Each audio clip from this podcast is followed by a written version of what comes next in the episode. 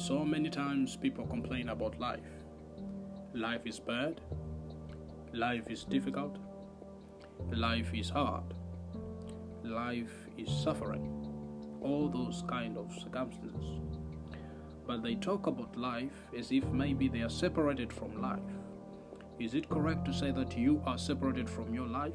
That life you say your life is poor, your life is suffering, your life is hard. Are you separated? In other words, I'm asking you whether or not you and your life are not the same. You must get it right. Because if you keep on saying your life as if you are not the life that you're talking about, then you're not going to be able to change circumstances, situations, and things that are supposed to be changed in your life. So you must be very careful of what you're saying when you say your life. Today, I want to make it very clear to you that your life is you. What you call your life is you. You are your life. That is what I'm trying to say. So if you say your life is hard, you're trying to say you are hard. If you say your life is suffering, you're trying to say you are suffering.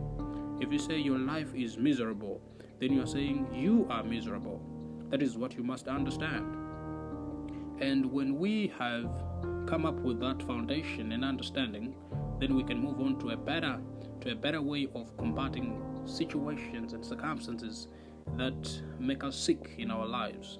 And how can we do that? When we understand that what we say is our life is actually us, is actually we, we, we our minds, it is actually how we think, then we can get to a point that the external problems that we see in our lives can actually be solved by solving what is within us.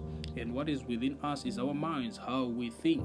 So, how we think is very important. If we change and recondition our minds, then we are able to recondition our lives. Because how you interpret things in your life is based on how your mind is conditioned to work.